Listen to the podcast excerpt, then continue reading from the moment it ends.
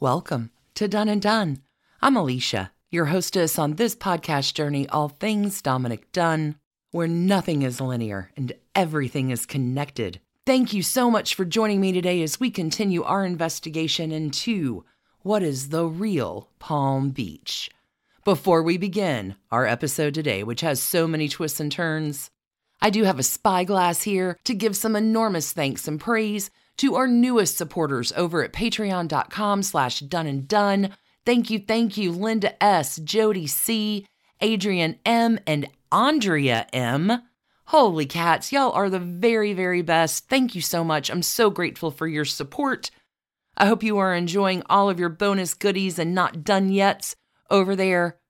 So glad to have you as part of that community, and so glad you all are here with us today because in this episode, within our month of February Palm Beach Chronicles series, we're going to take a little tour back into 1985, connecting billionaire Armand Hammer, the Prince and Princess of Wales at this time in 1985, that would be Charles and Diana, and one of the real Palm Beach grand dames, Mary Duncan Sanford, in one heck of a story. This is only one of the stories that Dominick Dunne gets a piece of within his visit to Palm Beach in 1986. Today, we're going to reveal the whole tale in this story from that one thread that just might surprise you about the real Palm Beach. Let's investigate.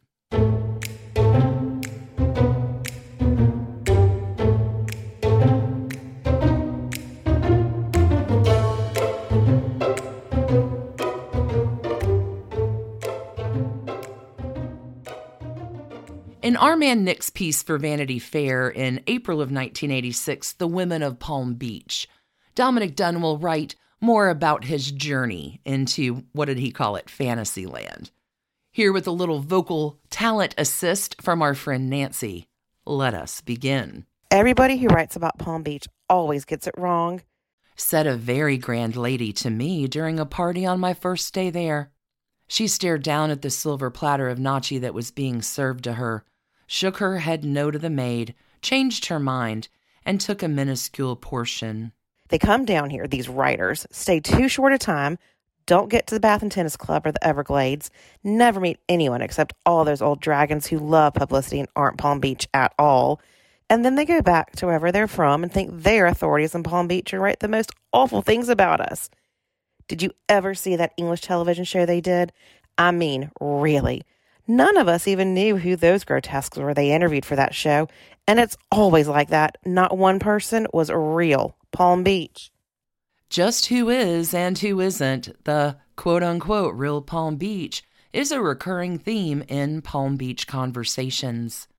The grand lady, her morsel of nachi consumed, lit a cigarette and threw back her head as she exhaled, as if to stress how the journalistic portrayals of her winter resort annoyed her.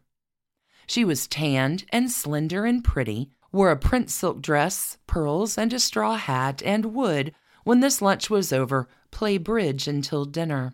The trouble is, she continued, that everyone thinks Roxanne Pulitzer is Palm Beach. She pronounced the name Roxanne Pulitzer with an intonation that let you know in no uncertain terms exactly what she thought of that person, which wasn't much. She's not Palm Beach and never was, and none of us ever saw Roxanne and Peter even before that horrible divorce. They were always with the Kimberlys, and that's a different group entirely. And as for Mr. Armand Hammer, please. Investigators, I want you to put that Pulitzer drama in your back pocket. We will be covering all of it this month, but I want to follow up in this story with that last bit. And as for Mr. Armand Hammer, please. Dunne will continue writing. Mr. Armand Hammer, the chairman of the Board of Occidental Petroleum, won the eternal enmity of most of the real Palm Beach for his high handed treatment of them when he presided over a charity ball during the visit of Prince Charles and Princess Diana to the resort last November the real Palm Beach boycotted the affair. Really? The real Palm Beach boycotts the Prince and Princess of Wales visiting their town? Rebellion over the Windsors from the establishment? What is the story on this one? The date this visit occurs, November the 12th, 1985. Charles and Diana, the then Prince and Princess of Wales, had a less than 24 hour period to visit Palm Beach, just 21 hours. This stop is the final stop on the first United States trip made by Prince Charles and his very, very sweet young princess. The visit actually consists of four days. It occurs from November the 9th to the 12th. This is a Saturday to Tuesday in 1985. Just backing up the bus, let's remember Charles and Diana marry in July of 1981. This is four and a half years into their marriage. Both of their boys are born and are toddlers. And Charles is coming over with his new bride for a very successful tour. He wants to do a little goodwill and stuff. And, well, you know, Diana, she's worthy of some attention. And the first stop is not to Palm Beach, that's our last stop. Our first stop is to the Ronald Reagan White House. This is the legendary night that Princess Diana dances with John Travolta. No one is prepared for Diana's impact on the United States. But all of this does get into Dominick Dunne's investigation of the real Palm Beach. Let's take a little journey down memory lane and fold in a few items from this one thread and turn it into a tapestry. Again, the royal couple spends three days in Washington, D.C. before they even make it to Palm Beach. What a legendary weekend. I'm taking this next right up here. It's kind of amazing to wander down memory lane from the Court Jeweler. Again, all sources are available at doneanddunne.com if you're looking for additional sources, recommended reading. Big thanks to the court jeweler for this one in a piece called The Night Princess Diana Wowed at the White House. Remember, this night was November the 9th, 1985. The Prince and Princess of Wales had touched down in Maryland earlier in the day, and they made their way straight to the White House to meet with President and Mrs. Reagan. This trip was Diana's first visit to the United States. It is hard to believe she was only 24 at the time. Nancy Reagan, though, wasn't a totally unfamiliar figure. She had attended the couple's royal wedding in London four years earlier. Following an afternoon of engagements in Washington, the couple attended a gala dinner at the White House. The event wasn't a formal state dinner, as this wasn't a state visit, but rather a private dinner for 80 invited guests. Both of the royals were a little tired. They had just flown to Washington via Hawaii after a 10 day tour of Australia.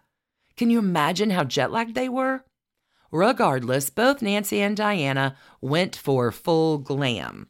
Diana wore an iconic midnight blue velvet gown by Victor Edelstein, while Nancy chose a white beaded James Galanos gown which she had worn earlier in the year for the inaugural celebrations. Charles and Diana posed with the Reagans for a formal photograph on the north portico before joining the rest of the guests for dinner. The guest list for this particular dinner was a real stunner. Singers Neil Diamond, Beverly Sills, Leontyne Price.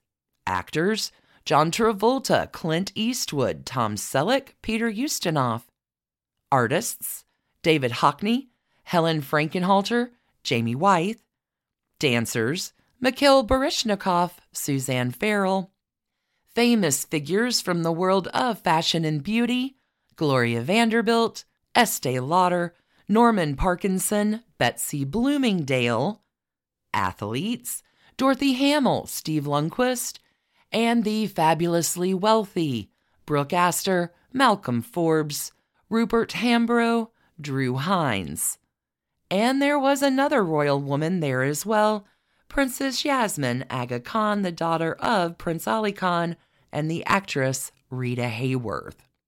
Holy cats! Those are the 80 guests. It doesn't stop there, though. Those names alone would make for a fantastic party, but there were also some fascinating other additions. Peter Ueberroth, the MLB commissioner who also organized the 1984 Summer Olympics, was there. So was marine explorer Jacques Cousteau, who had recently received the Presidential Medal of Freedom. Cousteau would have had a whole lot to discuss with another attendee, Robert Ballard, who had discovered the wreck of the Titanic just a few weeks earlier. It's mind blowing, isn't it? Dr. Jonas Salk, the inventor of the polio vaccine, was there, as was the astronaut Alan Shepard, who walked on the moon in 1971. I'm not even done with the guest list for this one. Other attendees included I.M. Pei, the famous architect who had just recently designed the Louvre Pyramid, author Larry McMurtry, who had just published Lonesome Dove. He attended, but Larry McMurtry almost wasn't allowed inside by the security guards as they didn't recognize him. There was one other guest here, William Stamps Farish III, the owner of Lane's End Farm in Kentucky, was very familiar with the royal family. He got in okay. The Queen had stayed at the Farish farm the previous year during a rare private vacation. The guests are seated in the state dining room the tables being set with the Reagan presidential china and the Kennedy crystal. Guests dined on lobster mousseline and Maryland crab with horseradish sauce, followed by glazed chicken, capsicum, brown rice, and garden vegetables, and a jicama salad with herbed cheese and croutons. Dessert was a peach sorbet basket with champagne sauce. A trio of wines from Napa Valley finished off the menu. Y'all, close your eyes and just imagine the scene. Now we're going to amp it up a little bit in levels here because we are reading from the court jeweler. So you know we're going to talk about some jewels here. Diana's jewelry was especially visible in photographs from the receiving line. In one of the photos posted, she greets Tom Selleck, and in it, you'll note that she wears her famous seven stranded pearl choker necklace with the large sapphire and diamond clasp. That clasp was originally a brooch given to Diana as a wedding present by the Queen Mother and could still be removed and worn in its original form. Diana also wears her sapphire cabochon and diamond earrings, as well as a diamond and sapphire bracelet worn over her evening glove on her left wrist. Neil Diamond is to take over the microphone after dinner he will do some impromptu renditions of You Don't Send Me Flowers and September Morn. Leontyne Price, the famed soprano, who had just concluded her iconic career with the Metropolitan Opera in New York, she will sing selections by Puccini and Gershwin, finishing with the spiritual Every Time I Feel the Spirit. Music for dancing, you know that has to happen, was provided by the Marine Orchestra, the Army Strolling Strings, and the Marine Dance Band. A report from United Press International noted that Charles and Diana are avid dancers. Princess Diana will dance with President Reagan. She's also photographed dancing with several other of the famous attendees, including Tom Selleck and Clint Eastwood. But of course, the most famous moment of all was when Diana's dance with Saturday Night Fever actor John Travolta happened. The Edelstein dress swirled beautifully as Travolta escorted her around the dance floor at midnight.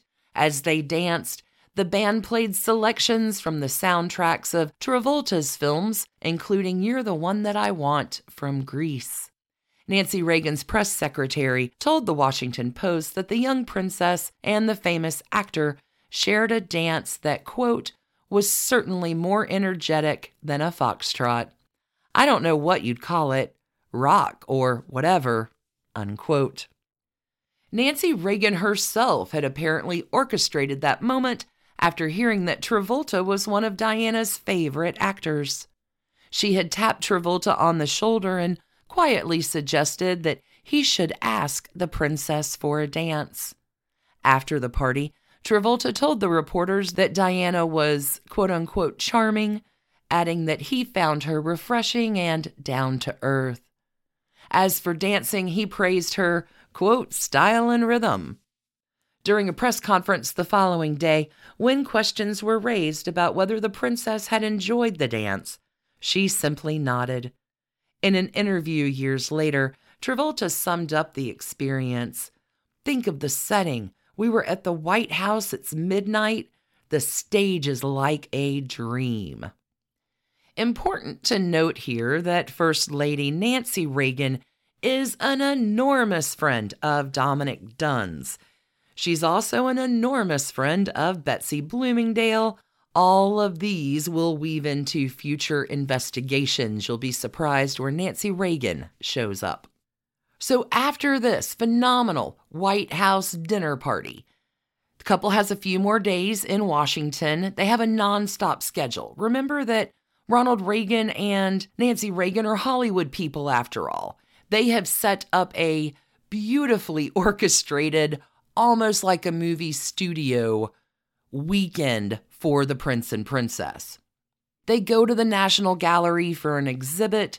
There's a visit to a shopping mall in Virginia, which brings thousands of people.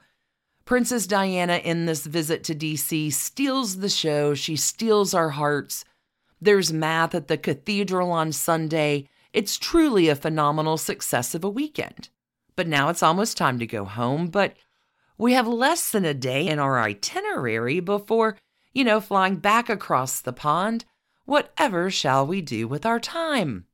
You know, Prince Charles likes the horses. Prince Charles also has a good friend in billionaire Armand Hammer.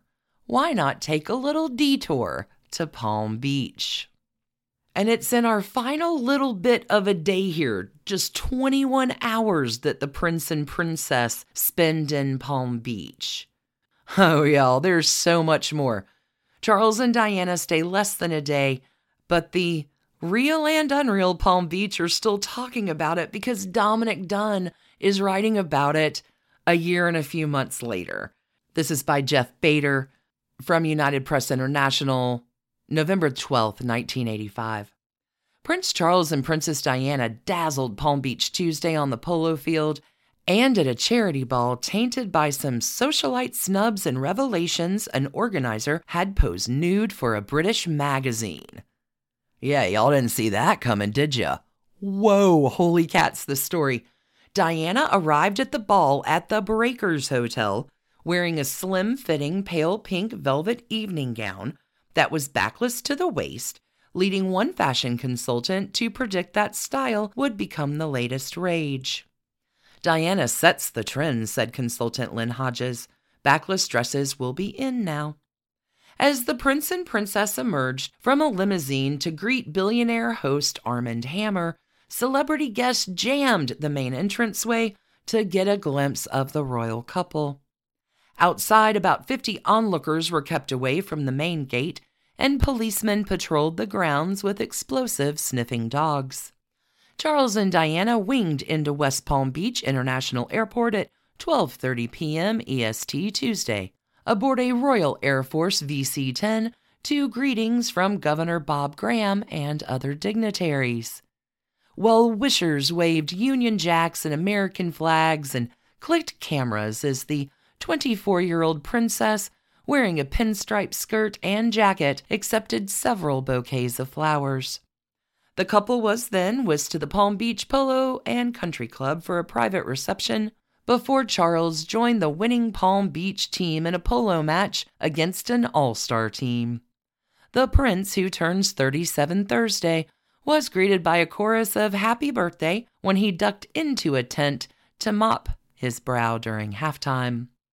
The last time Charles played at the club in 1980, he was hospitalized for heat exhaustion. He came through Tuesday's match unscathed and joined teammates in accepting a silver and porcelain winner's trophy from the princess. The climax of the royal couple's Palm Beach visit was the black tie ball, which included a seven course meatless dinner. The couple who visited Washington earlier in the week will leave for London Wednesday morning. Ball guests included Her Majesty the Sultan of Oman and Mr. and Mrs. Malcolm Forbes, deemed benefactors because they paid $25,000 each for the chance to sit near the royal couple's table. Not at, near, y'all, near. But they're not the only guests at this party, naturally. Continuing from UPI, among the patrons paying $5,000 a plate and seated a bit farther back were Mr. and Mrs. Cary Grant, Mr. and Mrs. Bob Hope, Mr. and Mrs. Ted Turner, Mr. and Mrs. Gregory Peck, and Governor and Mrs. Edmund Brown. If you're asking, this would be Cary Grant's last wife, Barbara, and our Mrs. Ted Turner here is not Jane Fonda at this point. Ted Turner and Jane Fonda will not marry until 1991, just a few years after this visit. Okay, now this is the part where it gets juicy, y'all. Whoa, whoa, whoa. The real Palm Beach, right? Because what had done right, the real Palm Beach does not attend this party. Continuing from UPI. Oh, y'all aren't even ready.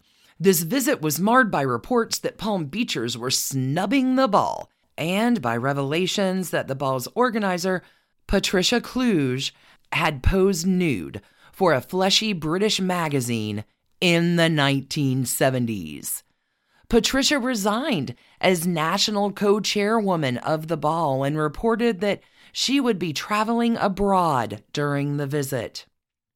The crowning blow came when the Palm Beach chairwoman of the ball, Mary Sanford, decided days before the ball she would have nothing to do with it and called the Kluge incident hideous. Let's unpack that. Here's a ball. Prince and Princess coming to Palm Beach. Mary Sanford, the chairwoman of the ball, quits the ball and will not attend. And all of the rest of Palm Beach follows in her stead, leaving poor Patricia Kluge having to leave the country because of pictures that were taken 20 years before? Can you imagine? That's not even the most ironic part. Here's the most ironic part. Mary Duncan Sanford is a fine one to talk. Mary Duncan is a country girl from Virginia. She does quite well for herself in life. Mary Duncan was born August 13, 1894. She will attend Cornell University for a time when a lot of Ivy League schools do not admit women, but she won't finish there because Mary's got other things to do Mary is going to go in the mid 1920s to have a career as an actress. Yeah, gonna star in a bunch of films, be a Hollywood star. But her Hollywood career ends in 1933, Mary Duncan's does, when she will marry Playboy carpet heir Stephen Sanford, also known as Laddie. Let me give you a little bit on Laddie here. Laddie Sanford he and Mary were introduced, you know, by Mary's friend Marion Davies at a polo match. Mary's not Laddie's first love, though. Laddie had also fooled around a little bit with Edwina Mountbatten back in the day. Laddie loves horses of all kinds, not just polo horses, but thoroughbred horses, fox hunts. He's all about the horses. And probably kind of an easy life for Laddie when you have inherited wealth and are also the director of the Bigelow Sanford Company. Again, Playboy carpet heir, Laddie Sanford. So Mary and Laddie marry back in 1933, and and Mary sort of sets Palm Beach on its edge a little bit too when she comes. She's not inherited Palm Beach money, but I guess Mary, now having a good solid five decades to prove her stance in the Grand Dame category of Palm Beach, feels confident enough to quit the ball, resign her charity thing, and snub the whole thing and take the rest of the real Palm Beach with her. I mean, and no wonder Mary and Laddie spend their winters entertaining everybody. She's really part of the scene. Social luminaries, go to Mary Sanford's house, including the Duke and Duchess of Windsor, the Maharaja of Jaipur, Marjorie Merriweather Post, as well as the junior senator from Massachusetts. You know him as John F. Kennedy. John F. Kennedy is the son of Mary Sanford's best friend, Rose Kennedy. Y'all, nothing's linear, everything is connected. Catching up on our story, Mary Sanford boycotts the ball. The real Palm Beach is out. Patricia Kluge is overseas. The UPI will continue about this visit. Charles seemed aware that the visit had ruffled a few feathers. He asked West Palm Beach Mayor Carol Roberts at the airport if she was attending the ball. I said yes, and he said, Aren't you brave to come? Roberts said. Organizers, however, proclaimed the ball a smashing success, saying it had raised $4 million for the United World Colleges, double the goal. Which is truly fantastic. The couple, Charles and Diana, will depart the next morning from Palm Beach, homeward bound, but all of that whole dish was too good not to unpack and include in our Palm Beach Chronicles, along with one maybe two other little bits here. I want to talk just about the super, super close connection between Prince Charles, now King Charles III, and billionaire Armand Hammer. Probably more currently in our day, we know about Armand Hammer's lineage, Armie Hammer. It's not who we're talking about today. Today it is the Occidental Petroleum Magnet, Armand Hammer pulling this piece from bustle.com just to unpack this relationship just a little bit. Armand Hammer, naturally the Occidental Petroleum magnate's wealth, put him in close contact with world leaders. Politically, this meant that Armand, being Senator Al Gore's senior's close friend per Vanity Fair, and getting invited to the presidential inaugurations for Franklin D. Roosevelt, Ronald Reagan and George H.W. Bush, the last of whom pardoned him for making illegal contributions, quote unquote, to Richard Nixon's reelection campaign, reported the New York Times. Armand has also been photographed with the Kennedys, but it is Princess Diana and Prince Charles that are super big in the connections of Armand Hammer. Continuing from Bustle, According to royal biographer Anthony Holden, Armand and Charles had a close relationship rooting in money and influence. Quote, Charles succumbed to the blandishments of the late Armand Hammer in return for huge donations to his causes, unquote. Holden wrote for The Guardian in 2003.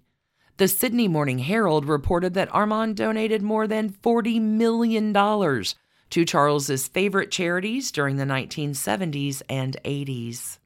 Prince Charles's representatives have commented that decisions to accept charitable donations are taken by the trustees of the Prince of Wales Charitable Fund, which carries out its own due diligence.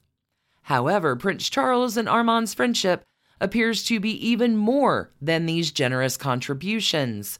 Holden will add in that Guardian piece Charles even wanted to make Hammer godfather to Prince William, but Princess Diana will refuse this idea. And Armand does not become William's godfather, but he did get to enjoy the perks of having royal friends like when Charles and Diana attend a 1985 Palm Beach ball in his honor. Armand will tell the Sun Sentinel about Charles and Diana.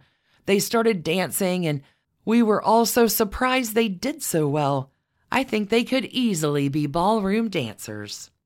Diana certainly ballroom danced her way through the United States. There is the unpacking of that story with maybe one more thread. Let's talk about Patricia Kluge in this story and whatever they said the scandal was.